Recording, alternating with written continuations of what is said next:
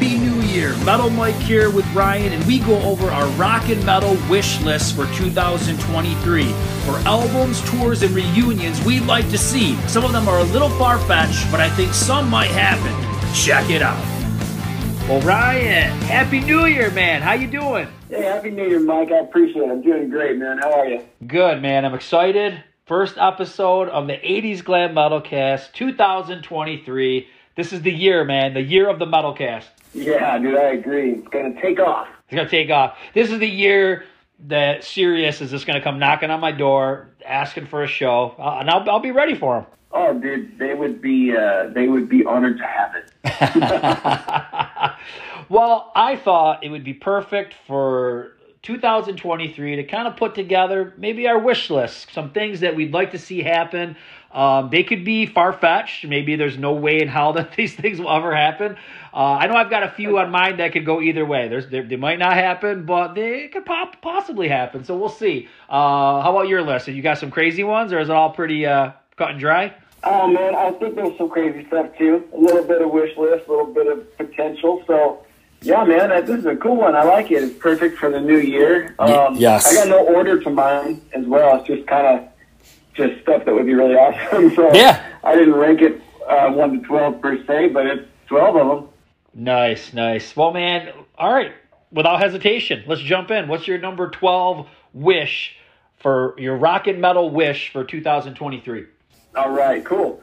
Well, the first things first, it'd be really cool to have a Sunset Strip no name tour. So uh, that that would be something like you know uh, a Lancia, a Paradise, a uh, well, kind of like Tuff and Pretty Boy Floyd to headline, headline to get yeah. a little bit of name in there. You know, those two guys would be perfect for that. But um, you know, get those bands in there that really were awesome and killer, the Blackboard Jungles, et cetera, et cetera. Mm. There's so many out there that were so killer back in the day that you find regroup once in a while, um, but have like at least a Pretty Boy Floyd or a Tuff in there just to get some kind of headliner name to attract some more fans. But dude, I'm telling you, man, these guys are fairly young still. They still got it in their pockets. They had successful Sunset Strip careers and albums back in the day and it would just be so awesome to see them kind of group up one more time, and go out in 2023 with a decent name, but more so just a bunch of no names and just kill it. I think that'd be just awesome. Nice, I like it, man. And you know, there, I mean, a lot come to mind. I, th- I think Pretty Boy Floyd and uh, and Tuff would be good headliners. You know, it'd be a nice one is um Juliet. Throw them on there. Oh, dude. oh, I would. I would pay whatever it takes to solely see Juliet. that that album is amazing, and uh, it, it throws you off because of the name mm-hmm. and because the the cover. But then you see you hear the, the disc, and you're like, "Holy moly, these guys rip!" So I'm right there with you. Perfect position. You name it, and those guys will be there. All right. I'm going to just throw a disclaimer that a lot of mine are albums. I'm wishing for a lot of albums in 2023. Okay. And I think this one that I'm going to present is very feasible.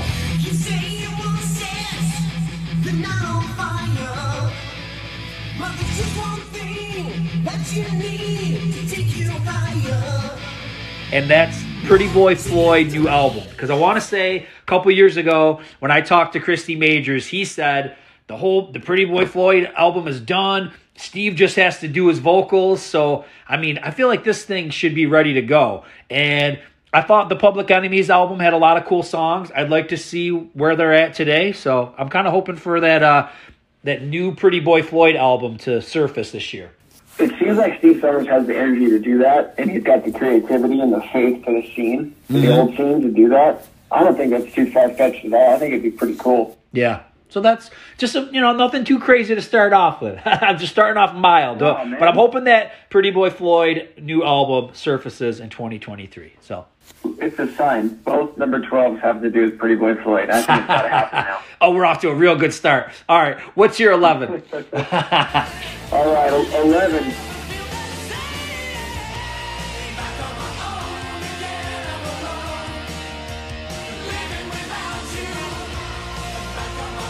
Well, uh, yesterday evening, I got some pretty bad news about poor old Steevi Jaimz from Tigertailz. Yes. not sure if you heard about that. I did. He had a stroke on December 23rd. So this this has to do with him, and this obviously this list was um, compiled prior to hearing that news.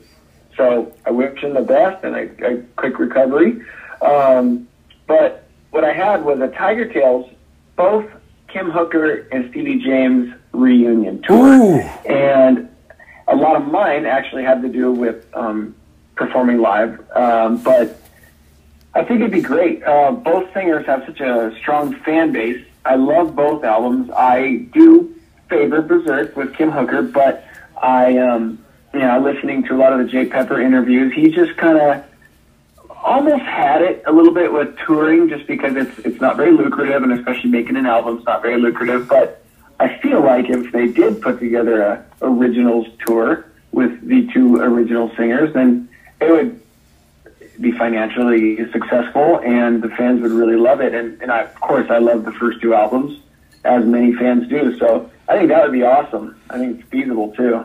Yeah, I'm right with you on that one. Oh, yes, definitely. Everybody, you know, say a prayer for Stevie. I did message him the other day and just told him that I was thinking about him and I was be praying for him, and, and he gave me a thumbs up back. So I mean, so he's he's he must be doing okay. But I'm sure I'm sure you know, once again, he's a fighter. He's a tough. He's a tough dude. He'll get through this, no problem, and he'll be rocking out again soon. And he he rocked out um, a few months back. I want to say it was in October. He did a show. I, am not sure. Obviously, it was it was in England. I wasn't able to attend, but um, I, I sounds like it went off pretty good. So he, you know, hopefully he kind of gets back out there and, and does some stuff. Yeah, man, come on, a double bill or not a double bill, but a bill with both those dudes on it. That'd be so cool. Uh, probably won't ever happen because Oh, there's there's like a lot of bad blood. I think there's a lot of bad blood really between both uh, Kim Hooker and Tigertailz and uh, and uh, Steevi Jaimz and Tigertailz. Tiger Tails got a new singer. I think he sounds pretty good. So they're kind of going to be doing their own thing. So good for them. Uh, but yeah, man, I like you know me. Come on, Tigertailz. Hell yeah. Oh yeah, so, dude, totally. And and there's another one where um, was it just was it called Bezerk 2.0? The one they released with Kim Hooker. Yeah. Um, that song "Do It Up," that album. I mean, that that was quality stuff, man. Like if they could recreate some of the old magic, they did it on that album. They could do it live. You know, just put that shit aside, dude. I, I think I think it'd be successful. But yeah, big time wish list there, right? No, I like I like that one. That's an awesome one. I think this one will be no surprise.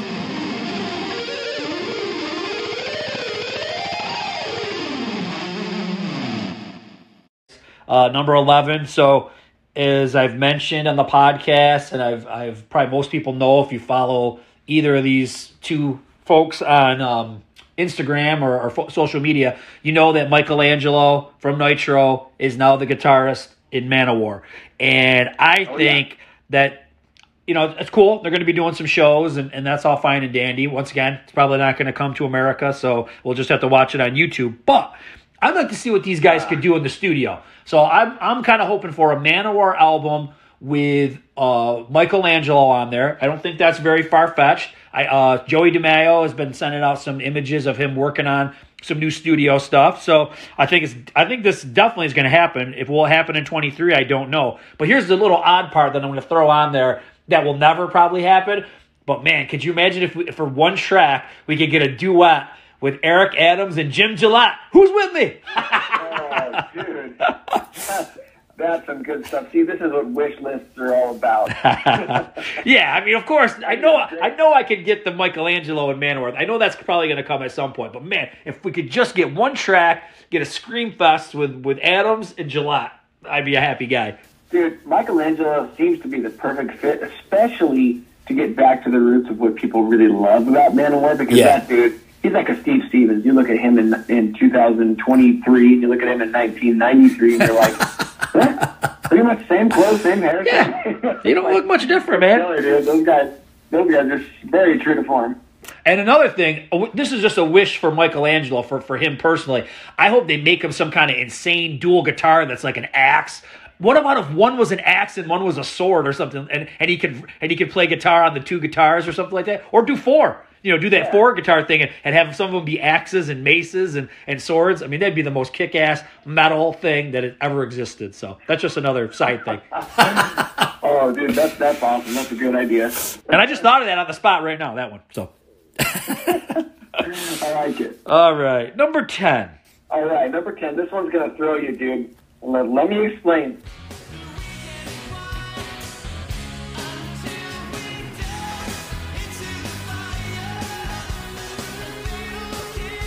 A Def Leppard Duran Duran tour package. Ooh, no, I'm already in. I'm I'm already liking it. Okay, for some reason, it's going to piss a lot of the real hardcore Def Leppard fans off, but just, just hear me out. They are both the darlings of Britain in their poodle haircut 80s. Yep. And I'm saying, I, I'm thinking of more like the Princess Di era of like Duran Duran being just humongous there and Def Leppard being humongous, especially talking Pyromania and Rio Phase for those two bands. But Yep. I know it sounds weird, but Duran Duran actually kind of rips on their instrumentation. I know they're obviously on the opposite end of Def Leppard for the most part. There's a lot of pop crossover, but for the most part, Def Leppard's hard rock and they're new wave pop. But I think especially if you did that overseas, it would probably be huge. Now, I understand Def Leppard's already booked up, Yep. but dude, it sounds weird, I know, but to me, it's just always been like a cool like mix of the darlings of Great Britain and their success and their songs, and I think it would make them both kind of rise to the occasion of like appealing to the fans. Yep. So it sounds weird. I've always thought about it, but I saw Duran Duran live once, and I've seen Def Leppard countless times, and I was very, very impressed with Duran Duran. And um, I think it'd actually be kind of a weird random fit. Yeah.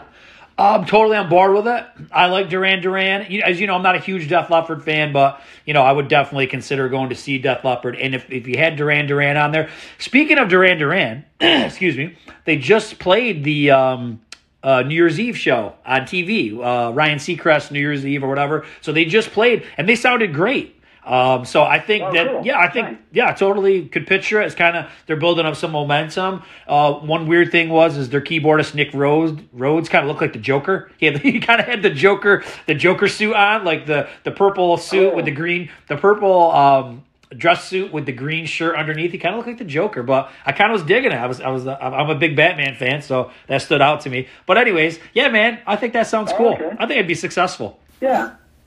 I don't know, dude. It's kind of weird, but I think it might work. All right, so I got a little bit of a one that's probably never going to happen, but.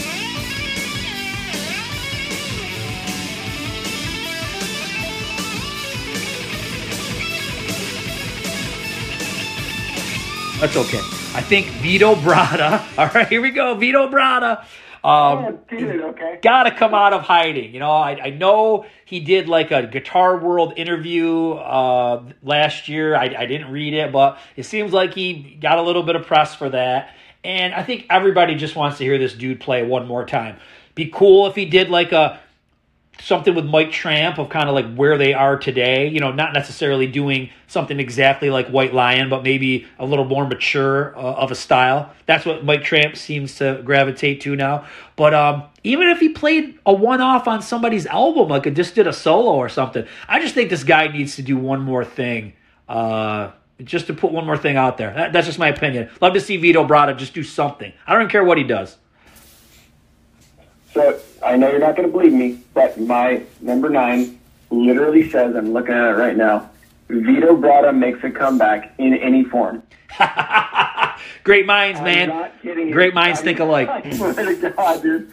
I am not kidding you. That's amazing that you have that there. And I totally agree. And I did read that interview, and it sounds like he went through a little bit of a rough patch, but he's kind of coming out of it. Mhm. But, dude, he was like the second coming of Eddie Van Halen. He was. I know he kind of is probably sick, sick of that comparison, but, I mean, obviously that's an enormous compliment to him. So, I don't know, man. It, I, I would just absolutely adore seeing him and Mike Tramp come back. And I don't give a crap if it's with a, uh sit-down acoustic tour Yeah. or a, a full White Lion.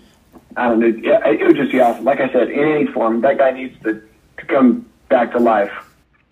Well, my number nine can kind of piggyback off this one because there was another guy that was in hiding for many, many, many, many years, and he came out of hiding.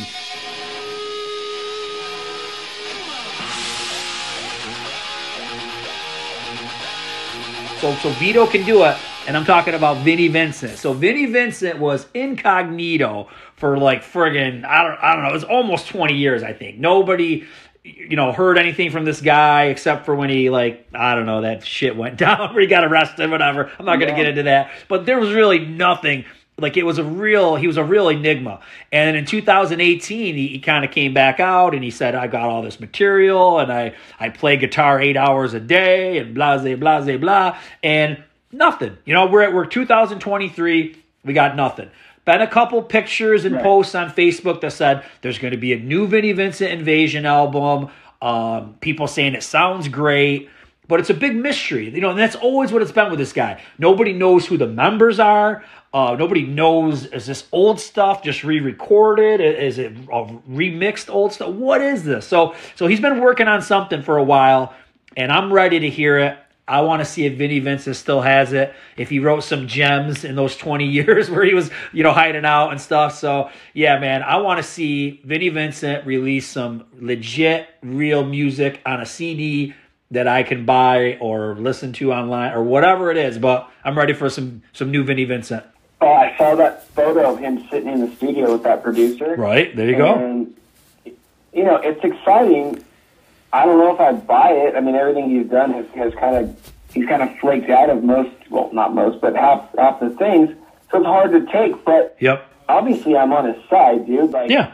it's my favorite Kiss album is Lick It Up, and I love Vinnie Vincent Invasion with both singers. Yep. So to me, if he released anything, I would be very interested, Yep. and I would love to see what 25 years of songwriting would do for someone because you got to come up with some good stuff in that period of time. Yeah. Really. So I'm with. Yeah. Good man. Awesome. I'm glad you're with me on that one. yeah. What, what what you Oh, got? yeah. What you got for uh, for number eight? Number eight. So this is kind of a two-parter. You know, um, I want some '80s bands making new albums that are just back to what made you famous. Yeah. And I sound like a broken record, you know, dude. Like this is a very broad one in in terms of my you know disdain for new recordings of or new studio albums from '80s bands because they're just they don't ever live up, short of a few Yeah, of them. yeah. But um, it would just be cool to see them like not sell out or not think they need to be so quote unquote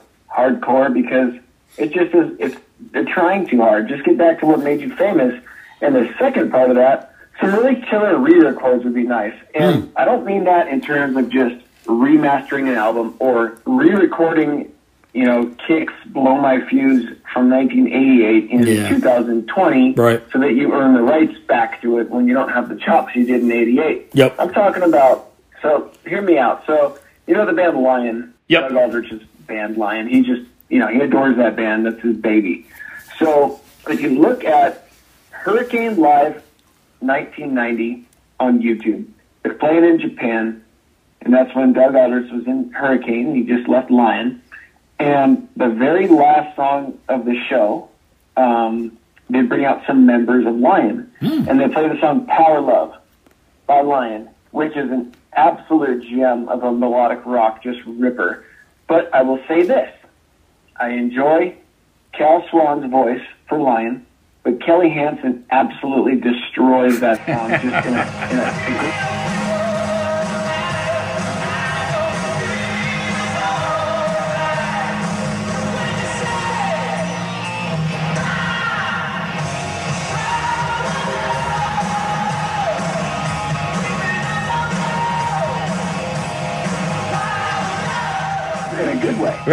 in my mind. So if anybody wants to kind of like feel what I'm putting out here, Kelly Hansen records the first and second Lion album. Never gonna happen. Never gonna happen. Wish list.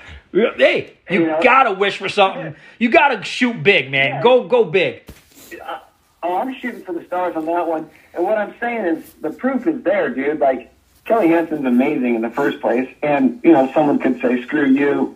The, the dude from Lion did it better in the first place, and to each their own. I just happen to think that Kelly Hansen's got a killer voice.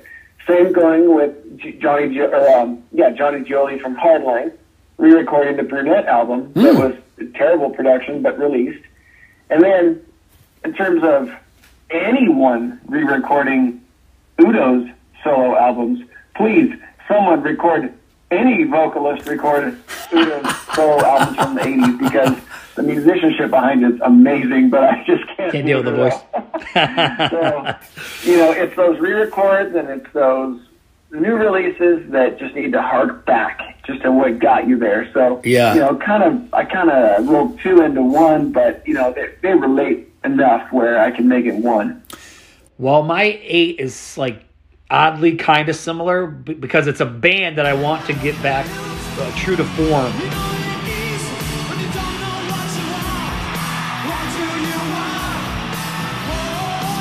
And and it's been mentioned in some interviews. I think my buddy Chuck Shute interviewed John Norum, and he expressed a, a feeling that he'd like to do a true to form Europe album. Uh, but I don't know if any of the other bandmates are on board with that. I don't know, but I would like to hear. And you and I have talked about this before. I would like to hear Europe back with a true to form album. And if we're gonna really just go for crazy stuff, let's just say dual guitars. We're gonna throw Kee Marcello back in there with John Norum. So yeah, give me give me a true album. Those guys are both cool. I I, I like them both. So let's keep those guys together and uh, let's do a new Europe album. No, Mike, get out of my head. My number seven is Europe back with Kee and Norm and play a killer set. Is exactly what I said.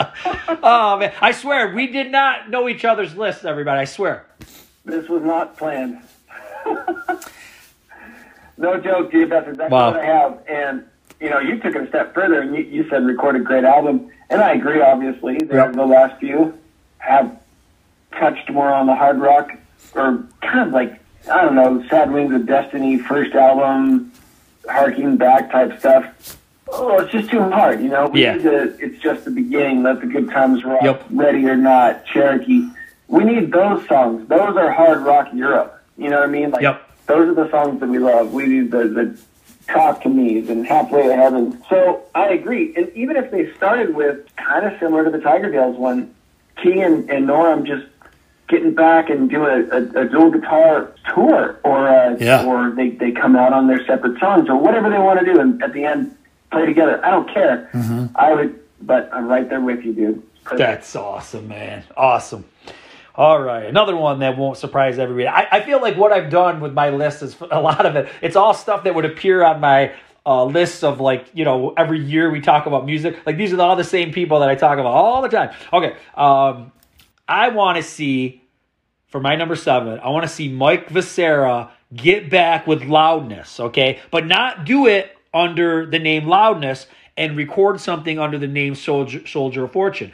Now they played Loud Park. I want to say I don't know. I don't know how many years it was three three years ago, four years ago. They played Loud Park as Soldier of Fortune with Vescera singing, and they played the majority of the you know on the prowl and the uh, Soldier of Fortune album. Yeah. So I think, and that was cool. It wasn't bad. Um, but I think it would be better to do a studio recording of some new stuff because Vescera's great. He could really beef up the backgrounds and vocals and everything if he does it in the studio. And uh, yeah, man, I'm just a you know everybody knows I'm a big fan of Soldier of Fortune and I like On the Prowl as well. So I just would like to see that lineup. I think him and uh, Akira are just great together, and I just want to hear them record one more time. So that's my seven. Oh, dude, that that would be amazing. And kind of, you know, thanks to you, I, I've obviously always known loudness, but I really got back into it upon your suggestion. Um, and dude, I, I couldn't agree more. That that would be epic.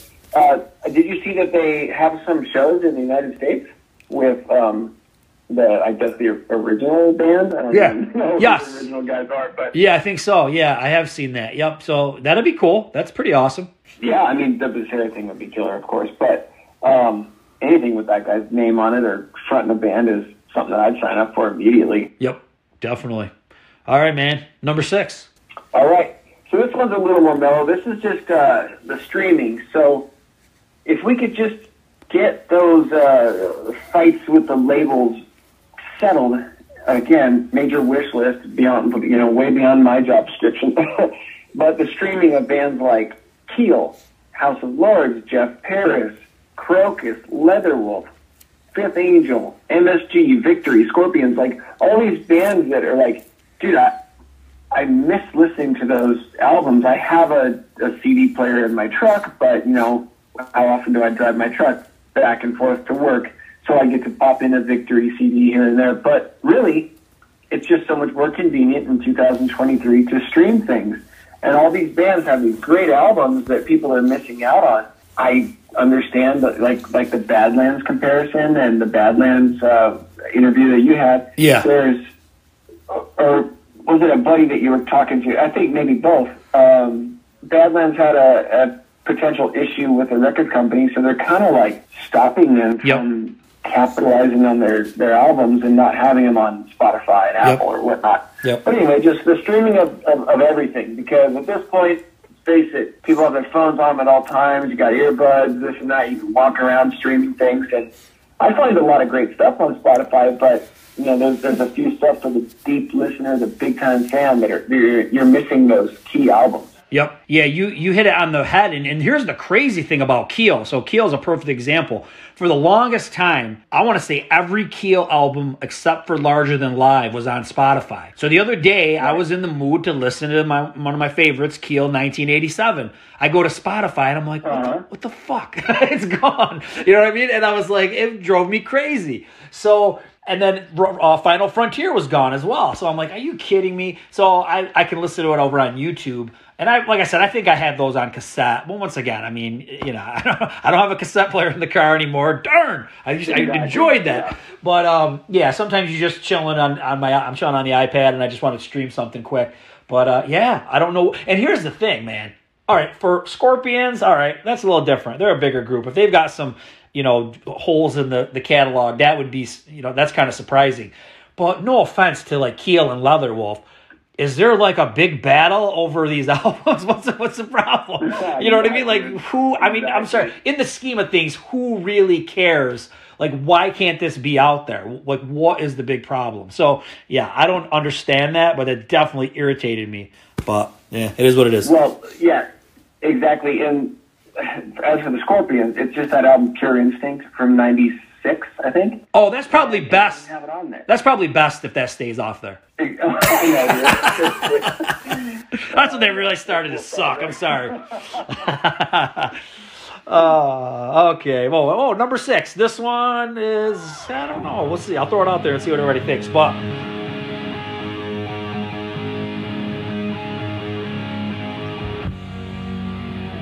all right, Michael Kelly Smith seems to be active on Facebook, and yes, I'm actively trying to get him on the Metalcast, but he seems to be posting some stuff on Facebook. That's a good sign. So I'd like to see Michael Kelly Smith do something. You know, maybe get something going with Britny Fox. Britny Fox is a strange, a strange creature because right now, um, Billy Childs is doing his own version of Britny Fox that includes no original members but him, and it feels like.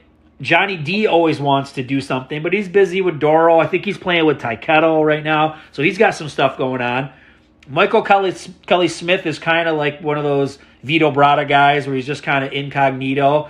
And then we got the strange case of Dizzy Dean, which uh, who's pretty much does not want anything to do with Britny Fox. He's completely done with all that stuff. But money talks bullshit walks. Maybe something could happen. I don't know how much money there is is out there for a Britny Fox reunion, but hey, man, I'd like to see it. Hey, Tommy Paris, maybe. I know he's he's kind of had his he's kind of set with some of the Britny Fox stuff, so who knows? But uh, I'd like to see Michael Kelly Smith do something. He's a cool guy. Dude, if you can get Dokken with six figures in some Wisconsin show and make a live album out of it, you can get Britny Fox out of it, dude. at, at least these guys can sing and play still. Yeah. I mean, George Lynch can, but Yeah. poor, poor Don. Take it over to Japan. Uh, just Take it to Japan, man. That's what Ted Poley's like. If, if we're ever needed some money, we just take the thing over to Japan. We make some cash. So Oh, you don't want to play the a Subway grand opening? I, but the food is probably good, you know. But, so. Oh man, what do you got for five? All right. All right. So I got a, a deep tracks half of the show with uh, the idols of your choice, and and let me explain here. So you know you got you got Motley, ACDC, Poison, Europe, Def Leppard.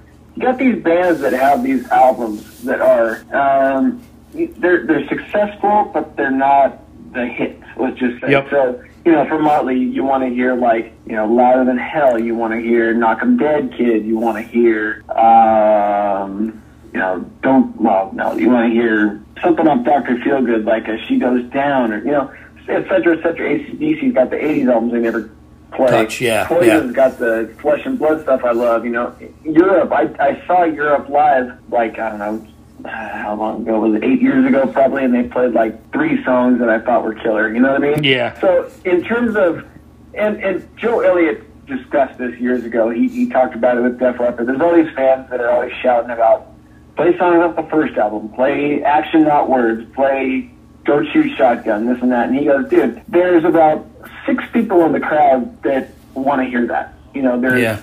20,000 in the crowd that want to hear Pour Some Sugar on Me. So I understand business wise, Yep. ACDC and Motley's got to play the hits. But if you could just do maybe even like a smaller venue in between stadium shows, Yep. or like Def Leppard did, they had the band Dead Flatbird open for Def Leppard in Vegas when I saw them, and they played a bunch of the random songs that people really, really like that are deep, big time fans like me.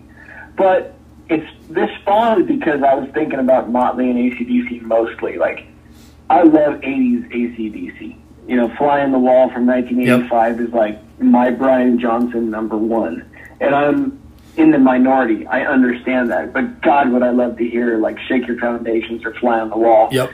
But 80% of the crowd wouldn't know what it was. So I understand that. But even if there was like some fan interaction where there was messages out there on their Facebooks and Instagrams of, okay, we're going to play the hits, but what are the deep tracks you want to hear? Yep. And people write in and submit their, you know, their Who Made Who's and their Blow Up Your Video album songs and this and that. And they choose a few of those songs and it makes a few of us really happy. So I would I would just sum it all up with saying a deep tracks half of the show or separate show, whatever you want to say, just to appease the, the diehards like myself. Yeah, I think that's a great idea. And every Kiss says the same thing. You know, Paul Stanley will say, "Oh, we we play that. That's when people go take a pee or something." You know, they, they say that kind of stuff all the time. So, um, but here's here's the point I want to make about this.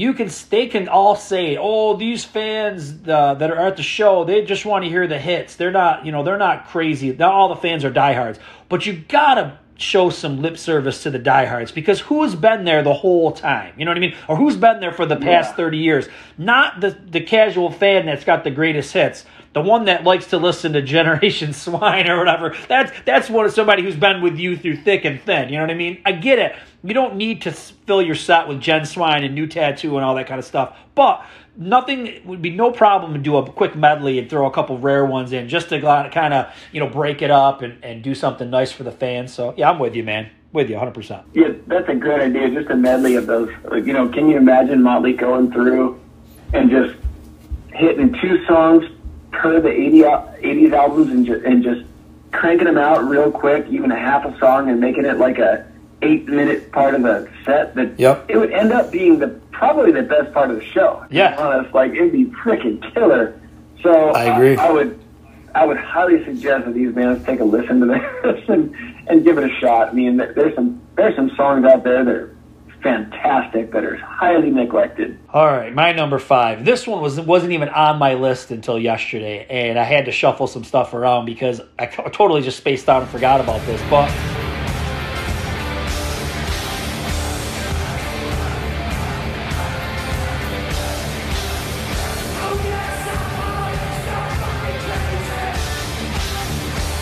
I was on Instagram. I saw a post from Chris Caffery from Savatage, and he had said that you know some he got a record mailed to him. I think it was the last Savatage album, Poets and Madmen, and you know he kind of alluded to, oh, it'd be really great if we did another album, and and then I I was I was feeling nostalgic a couple nights back. Maybe it was right when the new year uh, turned over here, and I was listening to some old interviews that I did, and I listened to a lot of the one with Jon Oliva from Savatage, and at the end he's like, maybe there's gonna be a Sabbath record. He, you know, he says at the end, you know, and and that was 2021, and now we're in 2023. Mm-hmm. So it's like, okay, man, like people keep throwing out these hints. Like, could this happen?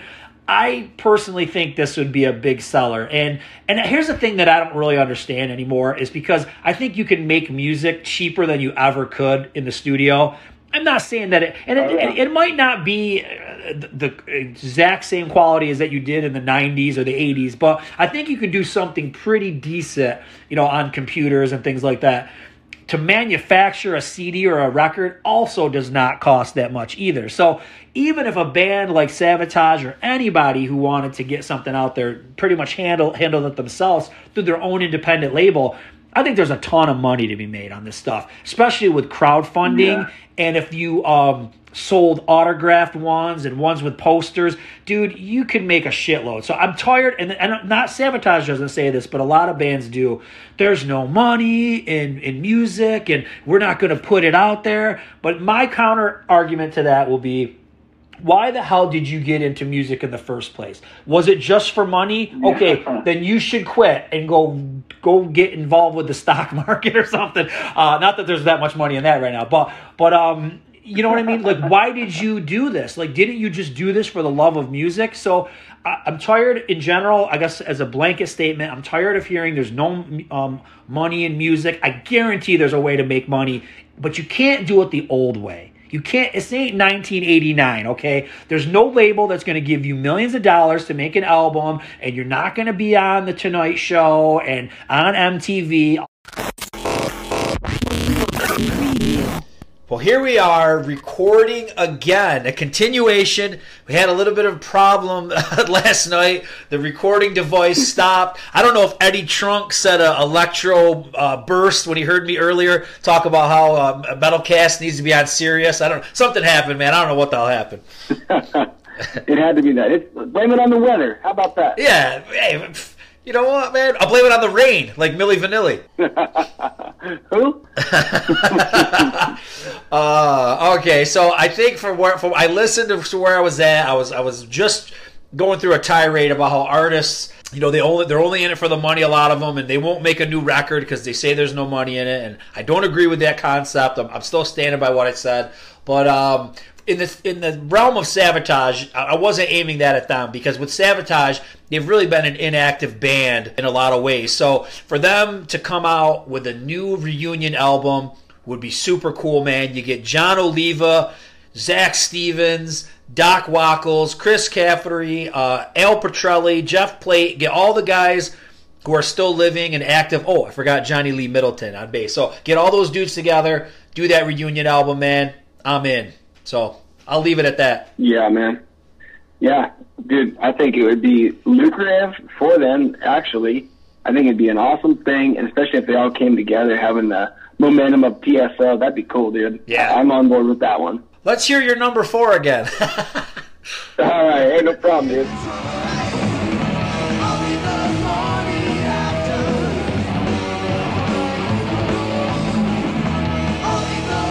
All right, number four was a Ratt reunion with Pearcy, Warren, Blotz, Juan, and maybe Jakey Lee. Ooh. So um, you got pretty much the original guys. You got Jake from the Mickey Ratt days. You got the four original other dudes that are they have the rat swing. It's in Blotzer, and you got Warren bopping around. You know, Pearcy's looking good these days. He's sounding good.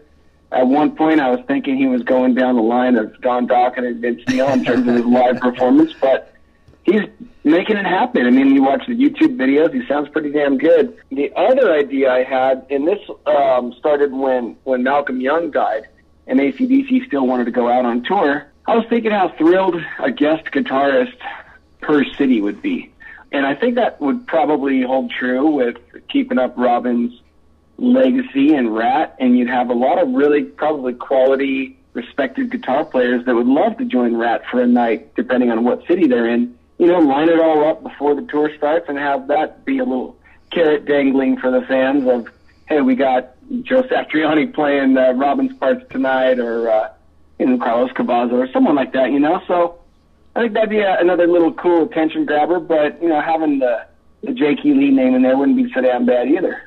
Yeah, no, I think that's a great idea having Jakey Lee uh, with Ratt. I mean, that that sounds killer. And let's face it, man, Ratt, the, the majority of the guys, uh, main guys, are still alive. We're running out of time with a lot of this stuff. You know what I mean? It, it could get to the point where Yeah. somebody, God forbid, somebody gets sick or something happens. So if they're going to do it, they probably want to act on it. I think they should act on it in 23, man. If, if that's your wish, I say may your wish be granted. Let's hear it, man. Let's Yeah, well, Ratt reunion. Let's I go. like it. All right. Well, my number four, it's somebody I'm always talking about. So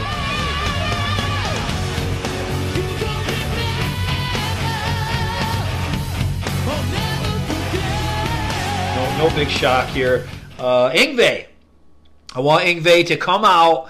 I want him to get a real singer. He had his time now. He's done his instrumental stuff and he's done his he sang the blues and he's done some of the vocals and that's cool. Hopefully he, he got it out of his system. But this year, I'd like to see him do a get back to the roots, man. Do an old school album, something like Trilogy, Odyssey, Eclipse, something in that vein.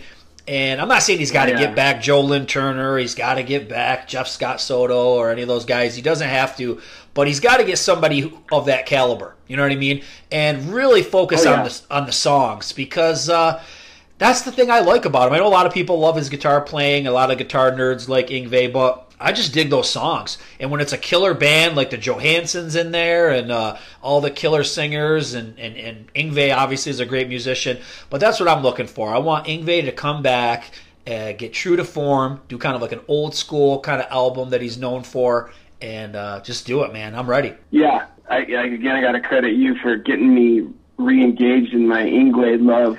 I've been cranking the '80s albums and mostly Eclipse, Fire and Ice, and the one with Mats Levén singing like, dude, Yeah. is it Face the Animal? Like, Yeah. Facing the Animal? Is that it's called? Yeah, that.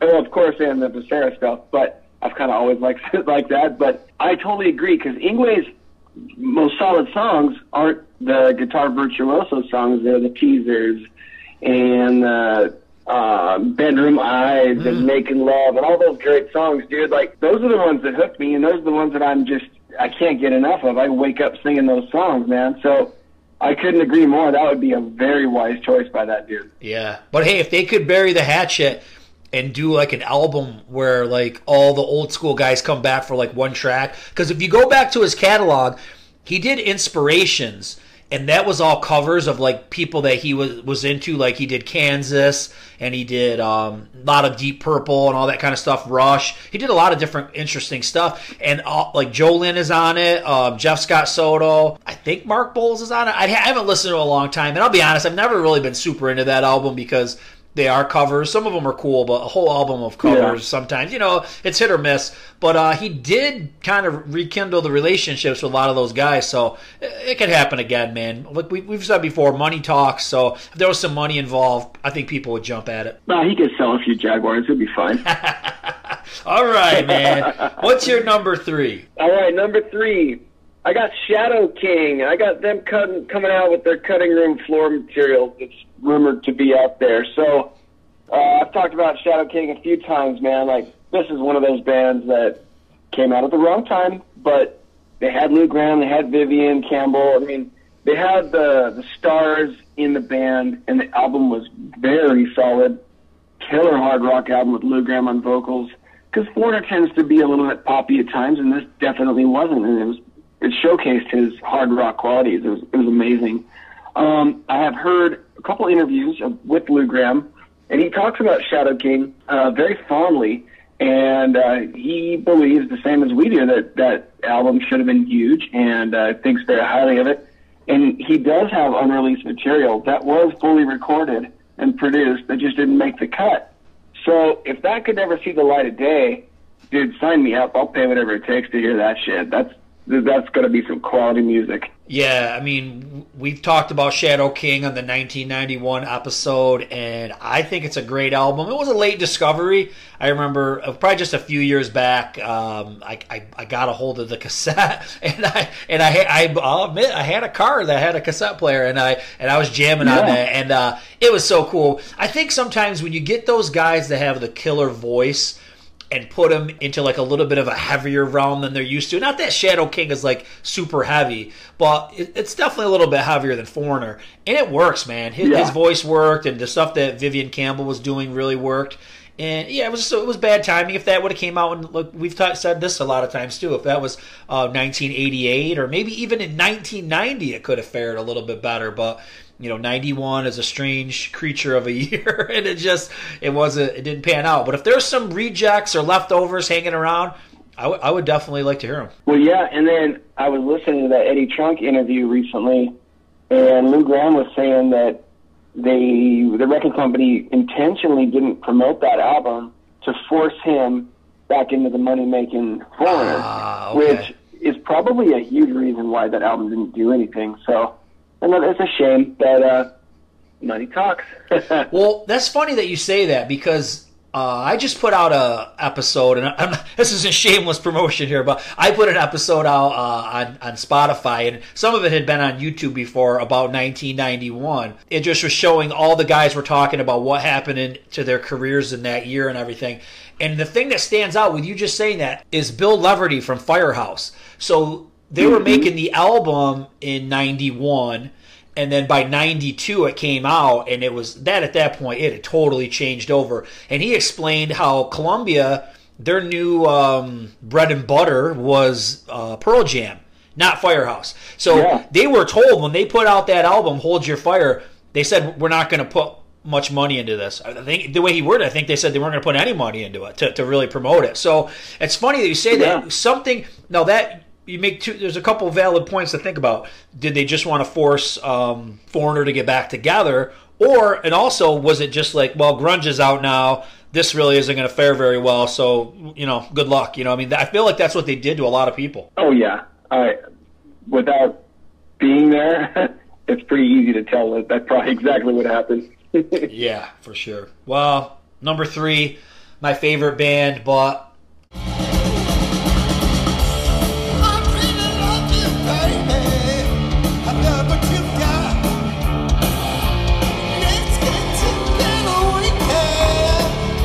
always good news that I spread on here. And I want for number three, I want Kiss to end, man. Officially retire.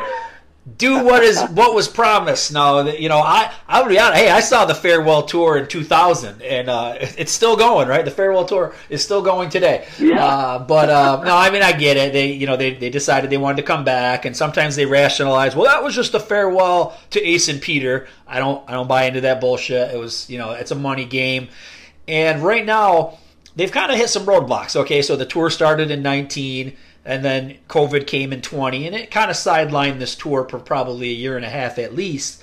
Uh, but now we're getting to the point where a tour that started in 19. Uh, it really should be wrapping up by 2023, in my opinion.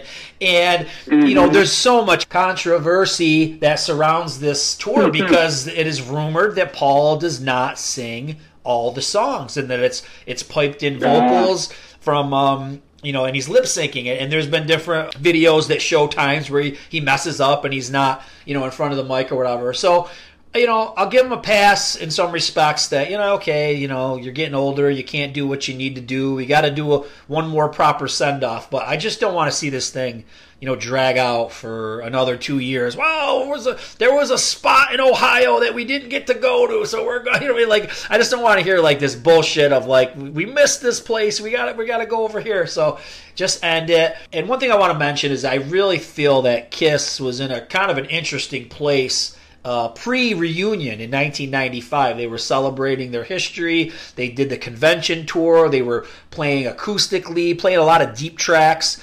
And that's something that came up uh, earlier in the podcast. We talk about deep tracks, and that was something that Kiss yeah. kind of catered to around. If you listen to the Unplug album, that's pretty much all deep tracks until you get to the few reunion songs that come in at the end. But I thought that was a cool era, and I think that's an era that Kiss could probably relive. You know, if they got back to it, like you know, let's let the 70s makeup. Let's put that thing to rest with this end of the road tour. And then, if like I said, if we want to do some specialty box sets or do some acoustical shows or you know convention tours, I'm I'm totally on board with that. But I think you know being 72 and pretending that you're you know you try to act like you're 25 It's not feasible. Yeah. Uh, sometimes it comes across to some as kind of weird. And you know, look at man, God bless them. They for their age, they do incredible stuff. I, I'm not trying to to knock them, but even themselves in 2000 it said they don't want to be that band that stayed at the party too long. And if you're piping in vocals Yeah. because you can't sing, you you probably chances are that means you've stayed at the party a little bit too long. So I think uh, let let's just let's end it and, and move on and do some different kinds of things. And um, one thing I remember from last night from the original chat, you asked me Yeah. about if I what I thought about you know a Kiss or any of these bands kind of continuing with minimal members or any of that kind of stuff, and I don't really want to see that. Uh, I don't I don't want to see Right. Gene and Paul be replaced with some other dudes. I don't want to see four young guys wear their old costumes and, and try to recreate 1977. I don't want to see that either. There's a lot of awesome tribute Right. tribute bands out there. You know, let them take care of that. Uh, I probably wouldn't be opposed to taking the Kiss idea and bringing it to a new era. And real quick, give us I'll give this as an example. Okay. Everybody knows what the Incredible Hulk looked like in 1970s and early 80s when he was on TV, right? With Lou Ferrigno. You know, it was a guy that was painted up green, okay, and he and he wore a green wig. And in the 70s and 80s, that was pretty cool. But if you put that up against what we're dealing with today, mm, you know, not really that cool. So, like, if and when you look at Marvel movies. Marvel's done a really good job of bringing, you know, their product into the new era. So I think if you could somehow bring Kiss, take that concept and maybe modernize it, make it a little bit more edgy and scarier, like it used to be in the '70s when people thought, you know, Gene was drinking blood and killing chickens and all, whatever, you know, whatever weirdness Yeah. they thought was happening. You know, same thing with Alice Cooper. We all know now Ozzy, all these guys we know who they are. We know they're pretty, you know, laid back dudes. But if we could do something with Kiss and kind of bring it to the new era and also maybe make it a little bit edgier and, and kind of dangerous, I would be down with seeing something like that. So my Kiss tirade Yeah. is over. No, and and that is something that um, both Nikki Sixx and Gene Simmons talked about at one point. Is that it was do we carry on the name and let the process take its course, and one member is remaining, and there's three non-original, obviously, and that last member fades away, and you got four guys that never had anything to do with the original Kiss, and they're carrying on as Kiss. Yeah. And that was something Gene wanted to have to see happen. Yeah. And Nikki's talked about it too. And here we are with Eric Singer and Tommy Thayer, and here we are with John Five. Yep. You know, Mick is still with us, thank God, but he obviously can't continue on tour. Hopefully, if they make a new album, Mick's ball. But that's a little different. The rest of the guys in Motley are still relatively young-ish and in good health. So it's a tough one because there's a lot of people out there that would probably be stoked to have their kids and their grandkids at this point see Kiss or Motley, regardless of who the people are, as long Yeah. as they look and sound the part.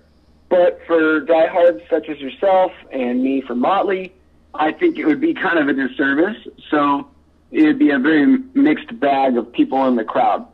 So I'm right there with you. It's a tough one. It is. And um, reunion uh, tour wise, I think the Who started their reunion tour the year I was born in 1981, and they're still at it too. Look, while you were talking, I, I thought of one more thought, and, and, and here's here I'll play devil's adv- advocate against what we both just said. So, two Yeah. bands, two bands come to mind: Foreigner with Kelly Hansen, and Oh, um, yeah. Journey with Arnel, and those guys both really kick ass. And I don't know if the original guys could really pull off what those guys do. You know what I mean? So I, I don't know, and I think it's it's pretty. Um, it's still marketable and believable with these other guys in there. So I don't know. You know, who, I guess I'd have to see it to really make a final determination on it. Well, it's interesting because I thought of Foreigner when you said that, and I'm, I'm glad you brought it up.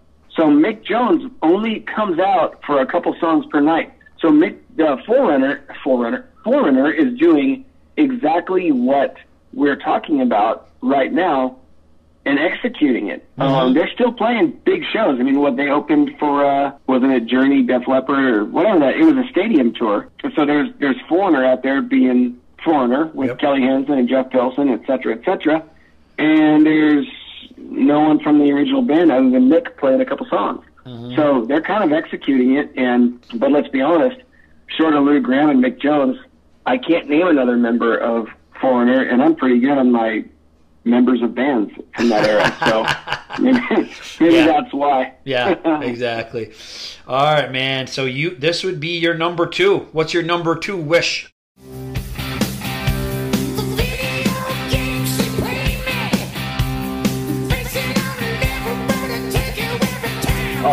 Yep. My number two is similar to yours. It's my main man in ACDC. I would love to see a 50th anniversary tour for ACDC because they came out with Power Up in the height of COVID and obviously didn't tour. And Brian Johnson is back in the band, and they had Brian coming out on some tribute shows. That Taylor Hawkins show he played Yep. and he sounded good. You know, um, he's never going to be, nor anybody will be, the Brian Johnson of 1980, recording the soaring vocals of Back in Black and listening to Hell's Bells go up and up and up and up, and you go, holy shit, this guy's never going to hit the top of his range. No one can do that again. He won't do it again ever, especially. But if ACDC co- come out one more time, and I, I believe that this should be their farewell tour, if it occurs, um, and here's me being the, the biggest fan. I I think it's time. You know, the guys are in their 70s, and uh, it's probably time to hang it up. I think Brian Johnson could pull it off. I know Angus could pull it off, and the rest of the fellas. But I'd love to see it, and it would be massive, and it would be stadiums, Yep. and I'd definitely be there. So one more go round for these fellas, and I think we call it a day and remember the good old times. Yeah, I definitely think ACDC's got to do a 50th and just do it do it one more time, go out big, go out on top. And then, you know, maybe Angus can uh, put on some pants instead of some little little schoolboy shorts. He can retire the schoolboy shorts, put some pants on. My wife's got some self tanner that he might want to invest in. All right. So, number two. And this is one where the guys, they're alive and kicking. They just uh, went out on tour over, last summer and really wowed a lot of people and, and, and turned a lot of heads, man. And it's Poison. We need one more high quality, legit Poison album. Uh, I'm sorry. oh yeah, Holly, Yeah. Ho- Hollyweird and Power to the People or whatever the hell it's called just wasn't cutting it, man. It was not up to par with what Poison's all about. We need, you know, good production, real producers, and we need to, you know, come up with something that shoots in the middle. You know, kind of has elements of Look What the Cat Dragged In, Flesh and Blood, um, uh, Open Up and Say Out. All those kind of morphed into one. Might want to stay away from Native Tongue. I like it, but I don't. I don't think it's. I don't think it's what they're known for. Um, but yeah, I, I think that uh, we need one more real high quality Poison album.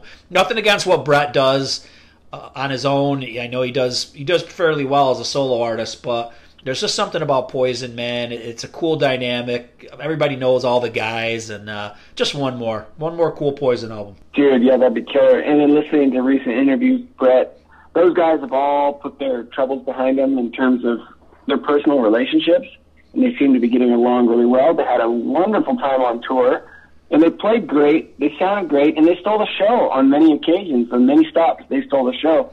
And here's me being a massive Def Leppard and Motley fan saying that, and Poison, of course, as well. But I think it'd be killer, dude, if they could hark back to uh, like when we were talking about "So Tell Me Why." Yeah. You know, you got you got a song like that that was, I wouldn't say updated for today's standards, but in '91, that was a little bit more forward-thinking song for Poison, but it was Yep. still killer with that catchy as shit bridge. Yes. And you know, they could use that that formula that like Van Halen used when they did Human Beings because they came out and they had this updated sound from their typical Van Halen after the Balance tour, and they came out Human Beings. People were like, oh shit, this is a really good direction for Van Halen. Yep.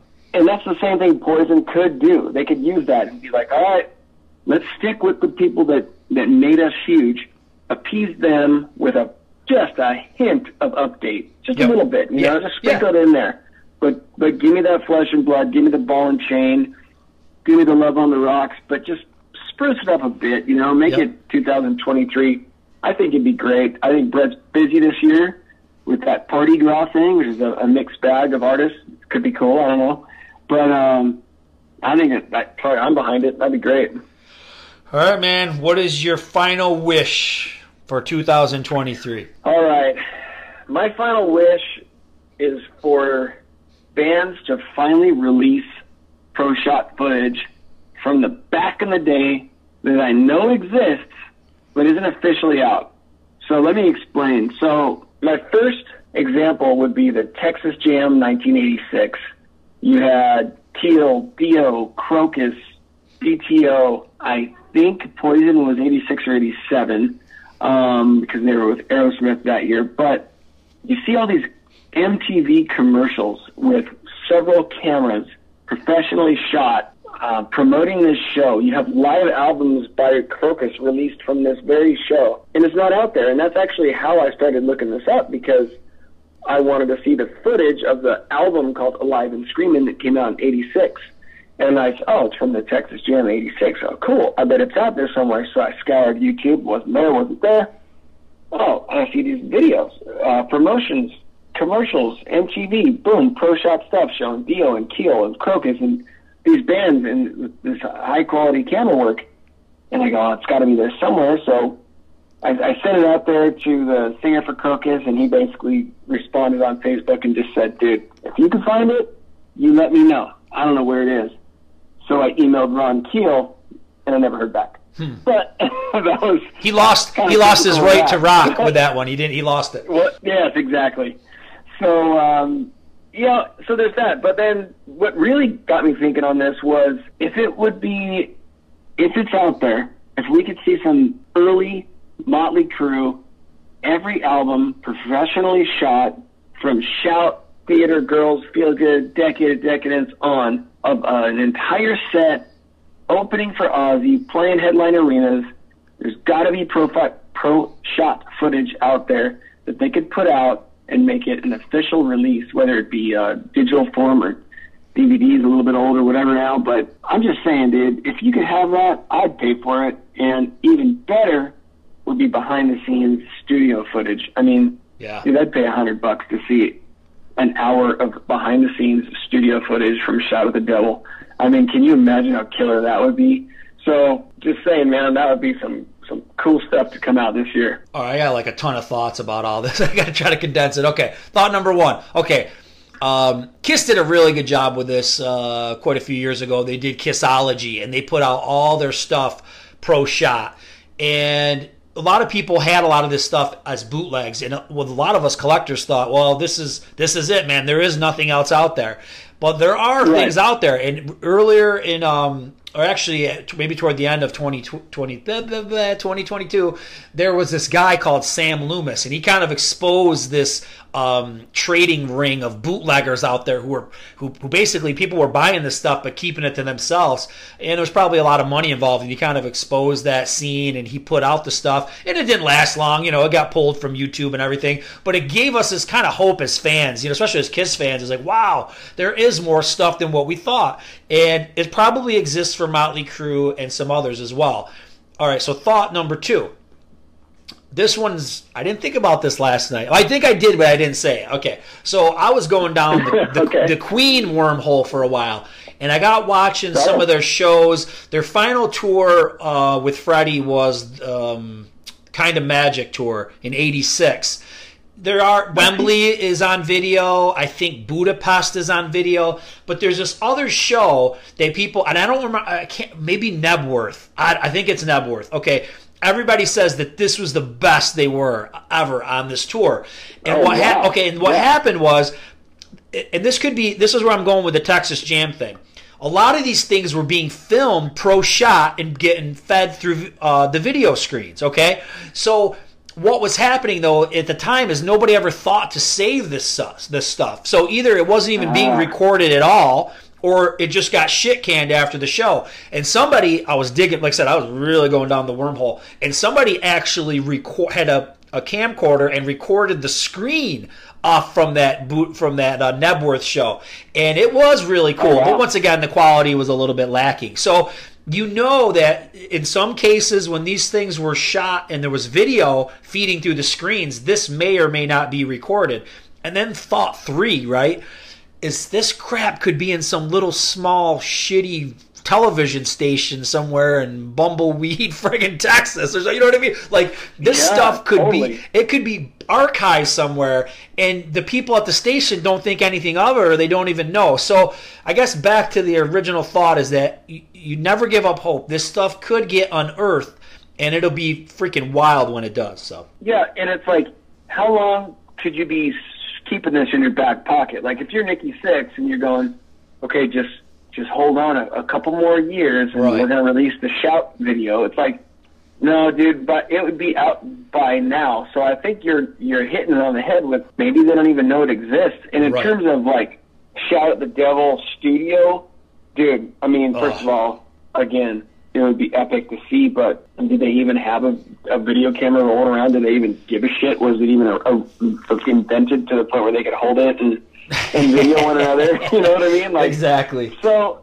it, it would just be awesome to see, obviously, because let's face it, that there was probably the, the best and most amount of debauchery going on at that time, and it would be so cool to see. dude if they're gonna do a, a really it should be done this year. Because if you think about it they're never gonna get any higher in popularity that they than they are right now. You know what i mean? I think it's all downhill Oh, from yeah. here. So they got lucky. When they released the dirt and that thing exploded there was a resurgence of motley crue. This tour broke records so people are still interested. But you know it could Yeah. kind of dwindle back to maybe where it was before the dirt where you know there's a lot of Crue fans but it's not on younger kids minds and back in the minds of uh, people who saw him back in the day they really captured everybody's attention and i don't know how long that's going to last so Exactly. all right well speaking of motley crue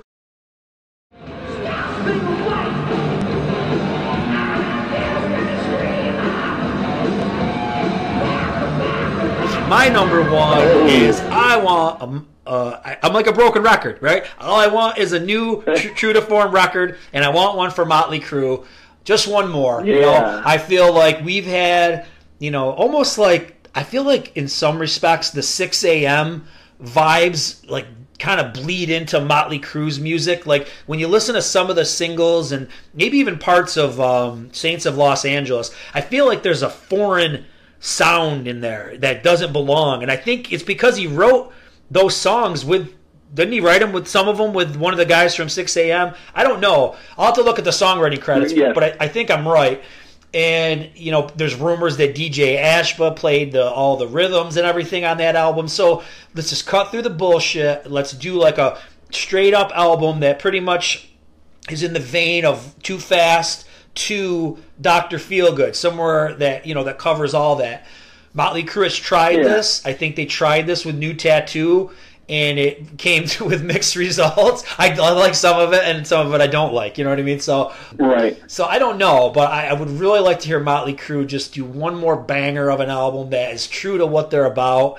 I know it can be t- I know it can be done, man. Nikki Sixx just is a great writer, and, and he can get back to his roots. And you think sometimes, you know, when you're out there doing it and you're playing these songs, like you feel it, you think it'd be like in your blood, like you'd you'd be able to produce something like this. But on the flip side, man, I'm going to use the classic example of, of Kiss coming off the reunion tour created the turd psycho circus you know what i mean so so sometimes you think like oh shit man original kiss this is to be so good and it really wasn't good and it didn't even have the original guys on it so people can can screw it up big time and that could happen with a new Crue album i'm also interested to see what we could do with John Five. Could John Five bring an element to the band that was never there, or maybe kind of help them get back to their roots a little bit? So I'm just curious. Just one more kick-ass Motley Crue album. That's that's my wish. Yeah, dude. If they could get back to the Primal Scream,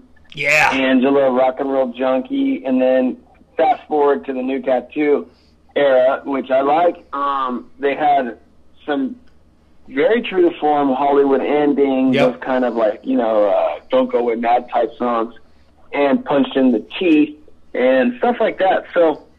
I think they could make it happen. I don't know if Tommy would let it happen. Right. You know what I mean? Like I think he's just a little too set in his new school chasing that like the the current thing yeah, ways.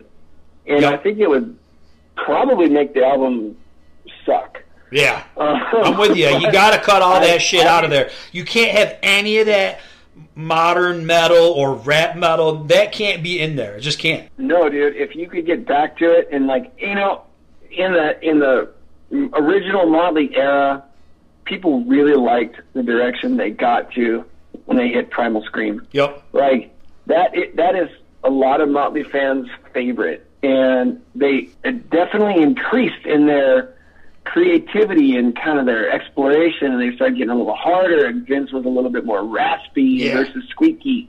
And it sounded killer, dude. And I Yep. think they could do that again and capture that magic because those songs on uh, the new songs from Decade are some of my favorites. Yep. Like I, I really, really like Angela and Rock and Roll Junkie, and of Mm-hmm. course Primal Scream. So if they could do that, and then even a little bit of the Saints of Los Angeles, the song, Yeah. which I like. It's, That's a good like song. the song that I like on that album the most. No Yep. wonder it was a single. But if they could make it happen, I think it would. They could, like you're saying, utilize the momentum they have right now, and it would probably be somewhat successful. Yep.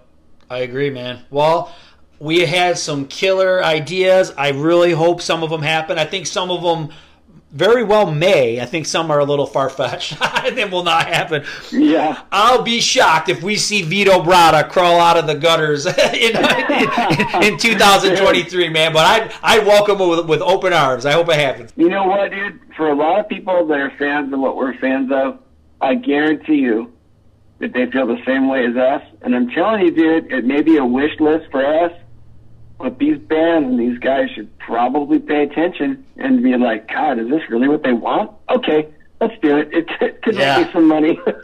It's interesting. You But make an interesting I- point. I, I think think some of them are out of touch with what the fans want. I really do. yeah, dude. Absolutely. Well, hey, I appreciate you coming back tonight and finishing this thing up. I knew we had we had a killer vibe going, and I knew we could get right back into it, and we did, and we probably even came up with cooler shit than what we had uh, last night. So, Always, always fun, always a pleasure. all right, buddy, have a good night. Well, that was a fun one. I hope you enjoyed. Lots more cool episodes coming this year. Rock on!